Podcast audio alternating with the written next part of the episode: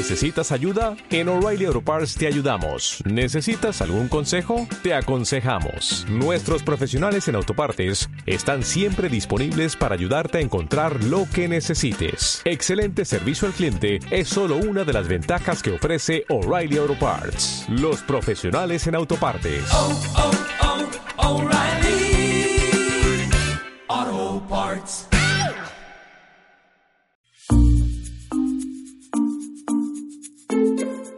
Hola, ¿qué tal? Me llamo Felipe Galán y esto es Se habla español.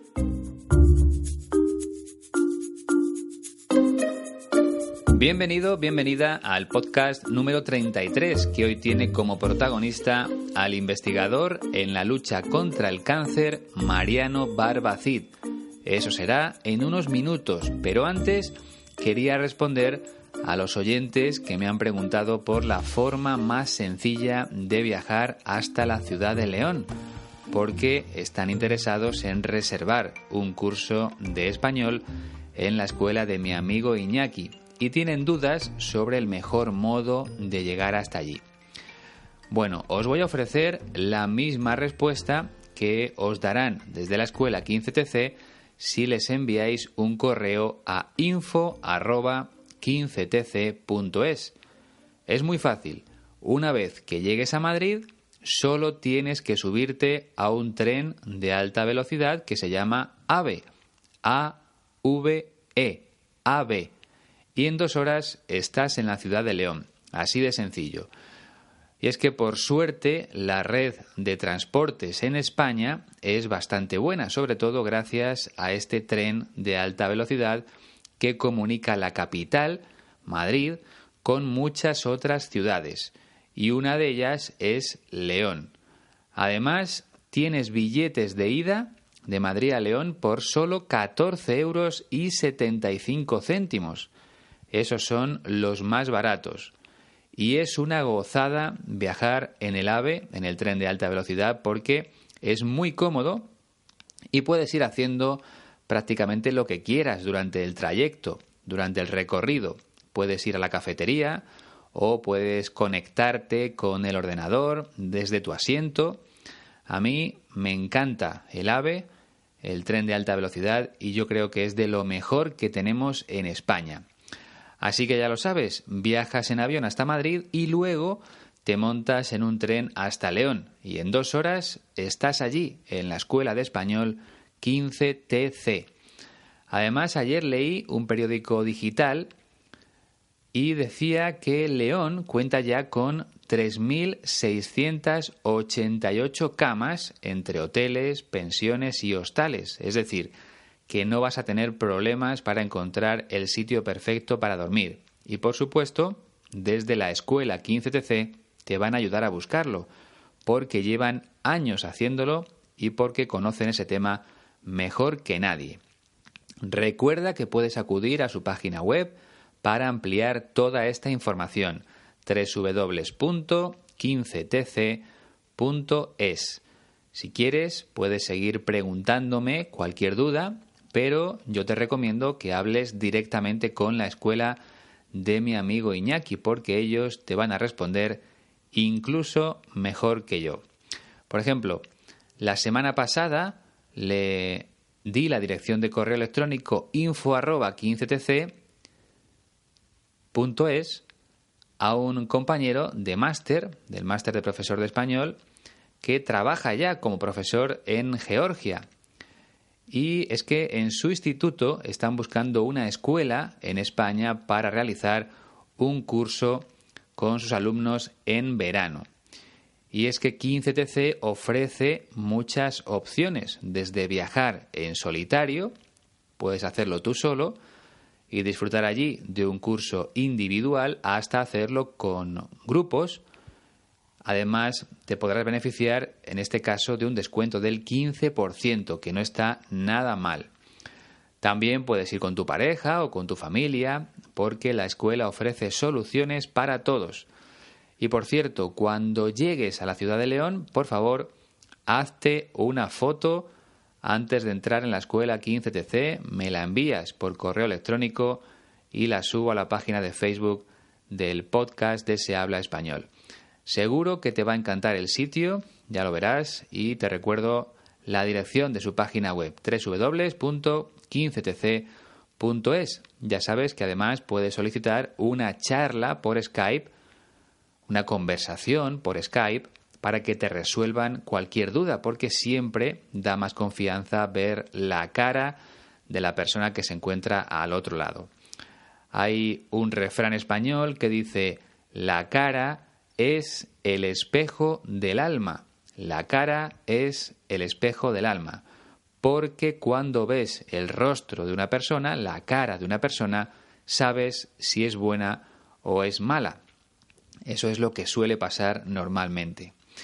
En este caso no vas a tener dudas, en la Escuela de Español 15TC solo trabajan buenas personas como mi amigo Iñaki, que se merece todo lo mejor. Reserva tu curso cuanto antes. Vamos ya con otros asuntos en este podcast número 33.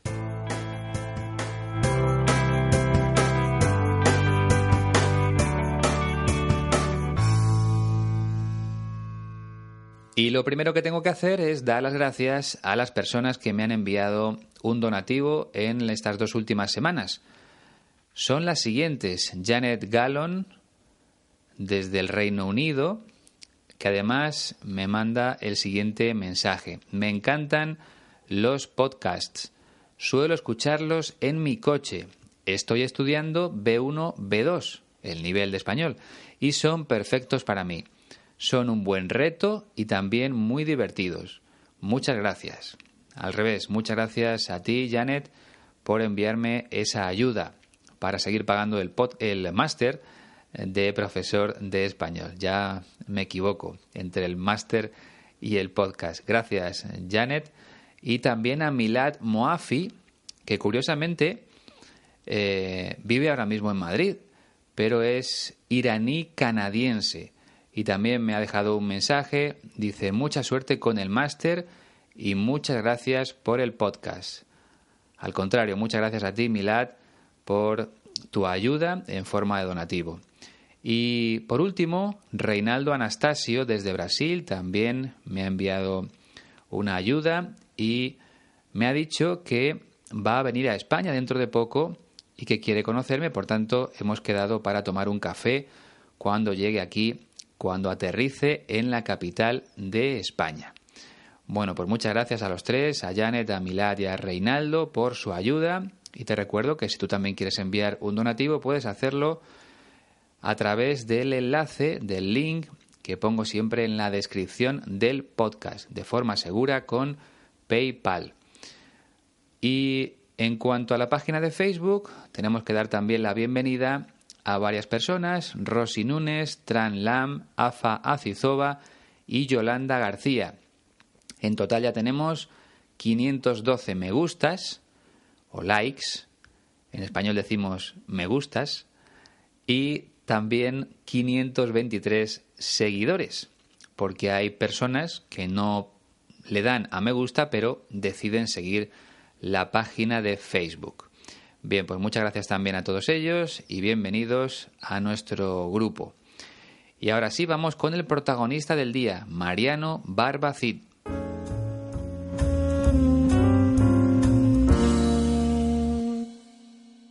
Mariano Barbacid nació en Madrid el 4 de octubre de 1949. Ahora mismo tiene 68 años y es un referente mundial en la investigación para luchar contra el cáncer. Podemos decir que es una eminencia en este campo. Es una persona que sabe mucho porque ha trabajado durante toda su vida prácticamente en la investigación para luchar contra el cáncer. Es un referente mundial en ese campo. Estudió ciencias químicas en la Universidad Complutense de Madrid, donde estudié yo precisamente la carrera de periodismo. Y Mariano Barbacid completó su formación en Estados Unidos, donde llegó a ser director del Departamento de Oncología en el Instituto Nacional del Cáncer de Maryland. Luego volvió a España y se convirtió en el primer director del Centro Nacional de Investigaciones Oncológicas. Siempre que hablamos de una palabra que empieza por onco, estamos hablando de cáncer. Entonces él se convirtió en el director del Centro Nacional de Investigaciones Oncológicas, investigaciones para tratar de averiguar cosas en la lucha contra el cáncer. Lo que vamos a escuchar hoy son sus reflexiones sobre esa enfermedad, sobre el cáncer, en una entrevista concedida a Intereconomía Televisión, un canal, por supuesto, de televisión, aquí en España. Fundamentalmente, Mariano Barbacid insiste en el hecho de que no hay un solo tipo de cáncer, sino muchos. Vamos a escucharlo primero todo completo. Los cánceres son muy distintos y tenemos la mala costumbre de hablar en singular del cáncer como si fuera una enfermedad única hay más cánceres, más tipos distintos de cáncer que de enfermedades infecciosas. Al cáncer hay que irle poniendo muchos apellidos. Eh, cáncer, digamos que es el nombre de pila, es eh, llamarte José. ¿eh? Y después viene el primer apellido. El primer apellido también pues, puede ser corriente, puede ser García, puede ser Pérez, porque ahí depende del órgano de donde venga el cáncer. Mama, pulmón, hígado. Pero después hay un segundo apellido, que es el tipo de célula de donde procede el cáncer. Y después viene por lo menos un tercer apellido, que esto es relativamente nuevo, que son las mutaciones que han iniciado o que participan en la progresión de ese tumor. Es decir, que hoy en día ya los tratamientos empiezan a depender, primero, del órgano, segundo, del tipo celular y tercero, de las mutaciones que tienen. ¿Esto qué significa? Pues que cada día se afina más y mejor en los tratamientos. Es decir, que vamos avanzando bastante. Pero eso es en algún tipo de cáncer. Hay todavía otros tipos de cánceres donde no hay medicinas efectivas. Y, por supuesto, también hay tipos de cánceres donde hoy en día ya se cura la gran mayoría, como por ejemplo son mama, como por ejemplo son linfomas. Sin duda es un hombre que merece muchísimo la pena por lo que te decía antes, porque ha dedicado prácticamente toda su vida a investigar para descubrir nuevas cosas en la lucha contra el cáncer.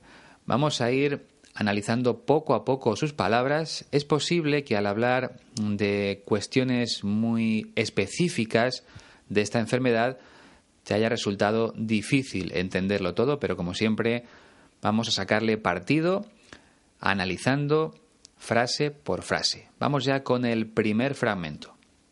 Los cánceres son muy distintos y tenemos la mala costumbre de hablar en singular del cáncer como si fuera una enfermedad única. Hay más cánceres, más tipos distintos de cáncer que de enfermedades infecciosas. Los cánceres son muy distintos. En singular es cáncer en plural hablamos de cánceres, terminado en ES. Bien, pues los cánceres son muy distintos, son muy diferentes. Y tenemos la mala costumbre, el mal hábito, lo hacemos muy a menudo, de hablar en singular del cáncer como si fuera una enfermedad única. Algo es único cuando no hay otra cosa igual. En el tema del cáncer no podemos hablar de una sola enfermedad, sino de muchas, porque cada tipo de cáncer es distinto. Y eso es justo lo que dice a continuación. Hay más cánceres, más tipos distintos de cáncer, que de enfermedades infecciosas.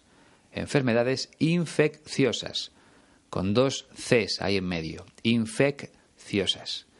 Es decir, que existen muchos tipos diferentes de cáncer, más que de enfermedades infecciosas. Una enfermedad infecciosa es aquella causada por una bacteria, por un virus o por otro microorganismo y que puede transmitirse de una persona a otra. Espero haberlo dicho bien. La verdad es que esta no es ni mucho menos mi especialidad. Bien, pues hasta aquí el primer fragmento, vamos ya con el segundo. Al cáncer hay que irle poniendo muchos apellidos. Eh, cáncer, digamos que es el nombre de pila, es eh, llamarte José. ¿eh? Y después viene el primer apellido. El primer apellido también pues, puede ser corriente, puede ser García, puede ser Pérez. Al cáncer hay que irle poniendo muchos apellidos. Es necesario ponerle apellidos al cáncer. Ya sabes que el apellido es lo que acompaña al nombre. Por ejemplo, mi nombre es Felipe y mis apellidos son Galán Camacho. Galán porque es el primer apellido de mi padre y Camacho porque es el primer apellido de mi madre. Aquí en España siempre se hace de esa forma. Primero el nombre, después el primer apellido de tu padre y por último el primer apellido de tu madre. En mi caso, Felipe Galán Camacho. Mariano Barbacid lo explica luego, pero antes me gustaría detenerme en el pronombre le, que aparece unido al verbo ir. Hay que irle poniendo apellidos. Bien, estos pronombres funcionan como un complemento del verbo. En este caso es un complemento indirecto, porque hace referencia a la palabra cáncer. Es decir, tenemos la forma verbal hay que ir poniendo. Si preguntamos qué, tenemos el complemento directo. Hay que poner apellidos. ¿A qué o a quién? Complemento indirecto. Al cáncer. Por tanto, el pronombre le se refiere al cáncer. Hay que irle poniendo apellidos. ¿A qué? Al cáncer. Si fuera plural, sería hay que irles poniendo apellidos. Por ejemplo, a las enfermedades hay que irles poniendo apellidos cuando hablamos de algo en plural. Entonces, si se refiere a la primera persona del singular, me, hay que irme poniendo apellidos, a mí. Si hablamos de la segunda, del singular, te, hay que irte poniendo apellidos, a ti. Si es de la tercera, le, a él o a ella. Y luego en plural, nos, os y les. Voy a poner otro ejemplo para que se entienda bien. Por mi cumpleaños voy a comprarme, a mí, un ordenador. Por tu cumpleaños voy a comprarte, a ti, un ordenador. O voy a comprarle a él o a ella. Vamos a comprarnos, a nosotros. Voy a compraros, a vosotros o voy a comprarles a ellos o a ellas. En todas hace la función de complemento indirecto, que es cuando le preguntas al verbo a qué o a quién. Para el complemento directo tenemos me, te, lo o la, nos, os, los o las. Otro ejemplo. Voy a comprar pan en la tienda. Voy a comprarlo. En este caso, es complemento directo. Voy a comprar bolígrafos. Voy a comprar los. Otra vez, complemento directo. Se le pregunta al verbo qué. ¿Qué voy a comprar? Bolígrafos. Voy a comprar los. El los sustituye a la palabra bolígrafos. Ya sé que todo esto es mejor verlo escrito, pero bueno, eh, como lo he visto me apetecía explicarlo, ya que no lo había hecho hasta ahora. Aunque imagino que eh, si entiendes este podcast, mm, bueno, sin grandes dificultades, estas cosas ya las sabrás. Aunque bueno, siempre hay alguien que necesita recordarlas. Volvemos a las palabras de Mariano Barbacid. Al cáncer hay que irle poniendo muchos apellidos. Cáncer, digamos que es el nombre de pila. P-I-L-A nombre de pila. El nombre de pila es el nombre que nos ponen al nacer. En mi caso, Felipe. ¿Cuál es tu nombre de pila? Felipe, o Pedro, o Luis. ¿Y por qué le llamamos nombre de pila? Pues por la pila bautismal, por el recipiente con agua que se utiliza para bautizar a los niños. A ese recipiente se le llama pila. Bueno, continúa diciendo, es llamarte José, el nombre de pila, o Felipe, como decía antes, y después viene el primer apellido, en mi caso, Galán. El primer apellido también pues puede ser corriente, puede ser García, puede ser Pérez. Algo es corriente cuando es normal, habitual, cuando no es especial. Y aquí en España los apellidos más corrientes, más habituales son los que decía Mariano Barbacid, García, Pérez, pero también López, Fernández, Jiménez, todos esos son apellidos corrientes, muy comunes aquí en España. Y en el tercer fragmento explica cuál sería el primer apellido del cáncer. Porque ahí depende del órgano de donde venga el cáncer. Mama, pulmón, hígado. Pero después hay un segundo apellido, que es el tipo de célula de donde procede el cáncer. Depende del órgano de donde venga el cáncer, mama, pulmón, hígado. Es decir, primero tenemos el nombre, cáncer, y después el primer apellido, cáncer de mama, la mama es el pecho de una mujer, cáncer de pulmón, el órgano que nos permite respirar, de hígado, que es otro órgano muy importante, ya que elimina sustancias tóxicas, malas para el organismo.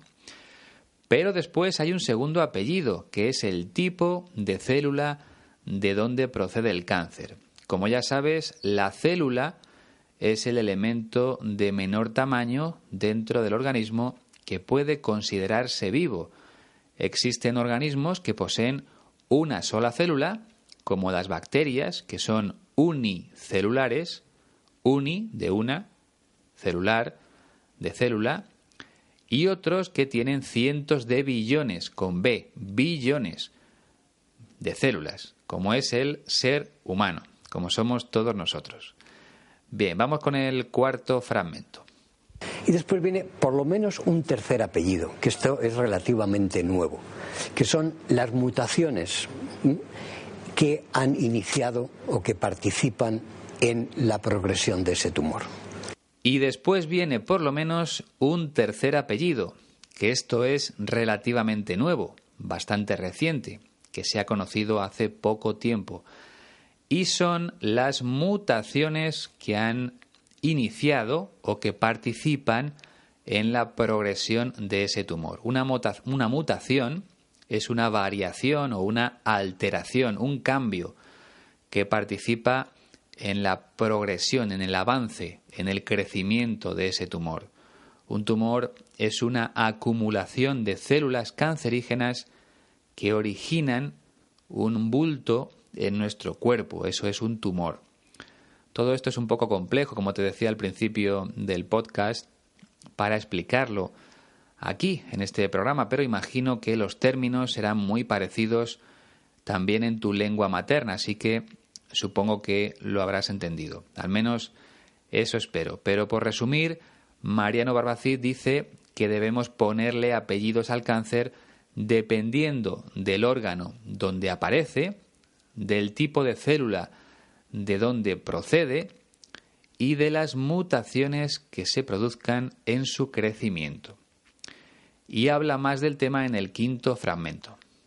Es decir, que hoy en día ya los tratamientos empiezan a depender, primero, del órgano, segundo, del tipo celular y tercero, de las mutaciones que tienen. ¿Esto qué significa? Pues que cada día se afina más y mejor en los tratamientos. Es decir, que vamos avanzando bastante. Es decir, que hoy en día ya los tratamientos empiezan a depender primero del órgano, segundo del tipo celular y tercero de las mutaciones que tiene. Cuanto más se conoce sobre el tipo de cáncer, mejor son los tratamientos, las medicinas para acabar con él. Por eso es importante saber los apellidos del cáncer. Y se pregunta, ¿esto qué significa? ¿Esto qué quiere decir? pues que cada día se afina más y mejor en los tratamientos. El verbo afinar significa hacer que algo sea más preciso, más exacto. En este caso, los tratamientos para luchar contra el cáncer. Es decir, que vamos avanzando bastante.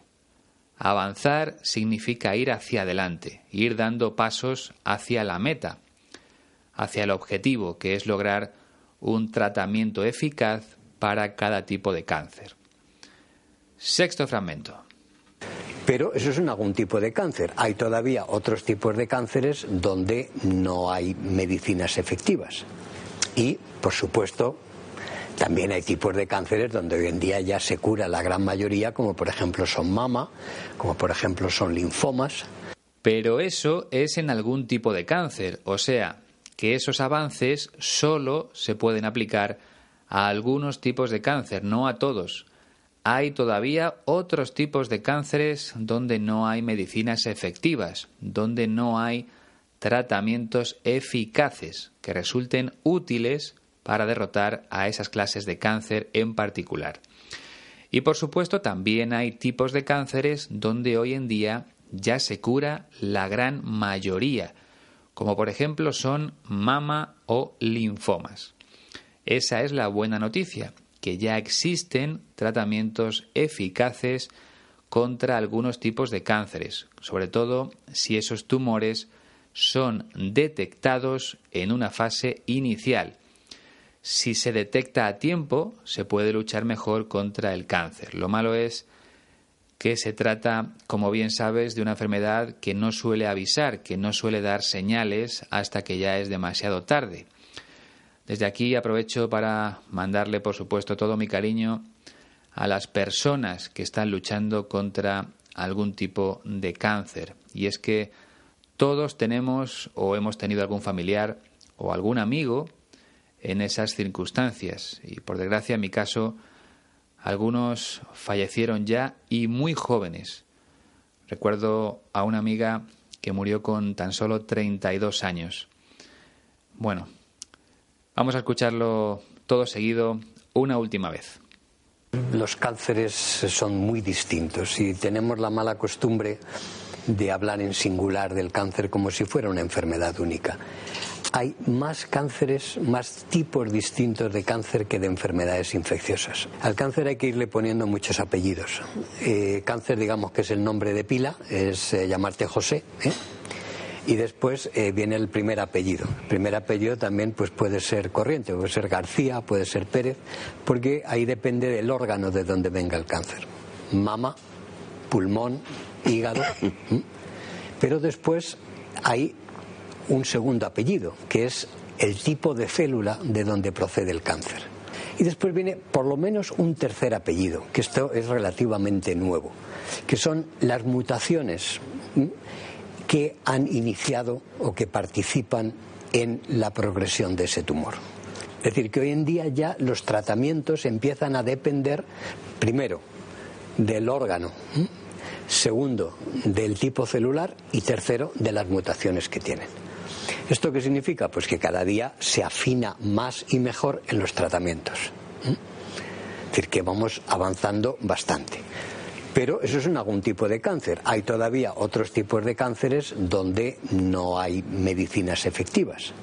Y, por supuesto, también hay tipos de cánceres donde hoy en día ya se cura la gran mayoría, como por ejemplo son mama, como por ejemplo son linfomas. Bien, pues ha llegado el momento de la despedida, pero antes de marcharme quería daros las gracias por el interés que habéis mostrado en lo que comenté en el programa anterior, que deseaba empezar a impartir clases de español a través de Skype. Desde entonces he recibido unos 12 correos electrónicos, también alguna pregunta en Facebook, en la página de Se habla español, sobre todo sobre las tarifas, lógicamente, ¿no? Sobre los precios de esas clases. Y la buena noticia es que mm, ya he empezado a impartir clases de español a una persona, en este caso a una mujer, muchísimas gracias. Y también empiezo mañana con un hombre. Por tanto, son mis dos primeros alumnos y nunca, lógicamente, olvidaré la confianza que han depositado en mí, en lo que pueda enseñarles. Bien, pues eh, dicho esto, si queréis seguir preguntándome por esas tarifas, podéis hacerlo a el correo electrónico se habla gmail.com. Y ahora sí, toca despedirse. Ya sabes que puedes compartir este programa con las personas que conozcas, con otras personas que estén aprendiendo también el español como tú, que puedes valorarlo, puedes ponerle una nota en la plataforma donde suelas escucharlo, porque es muy importante para mí, para la difusión de cada uno de los programas. Y nada más, si quieres consultarme alguna cosa, ya sabes, a través del correo electrónico también suelo responder a todos los mensajes que me llegan a través de Facebook. Así que nada más, ha sido un placer, como siempre, hasta la próxima.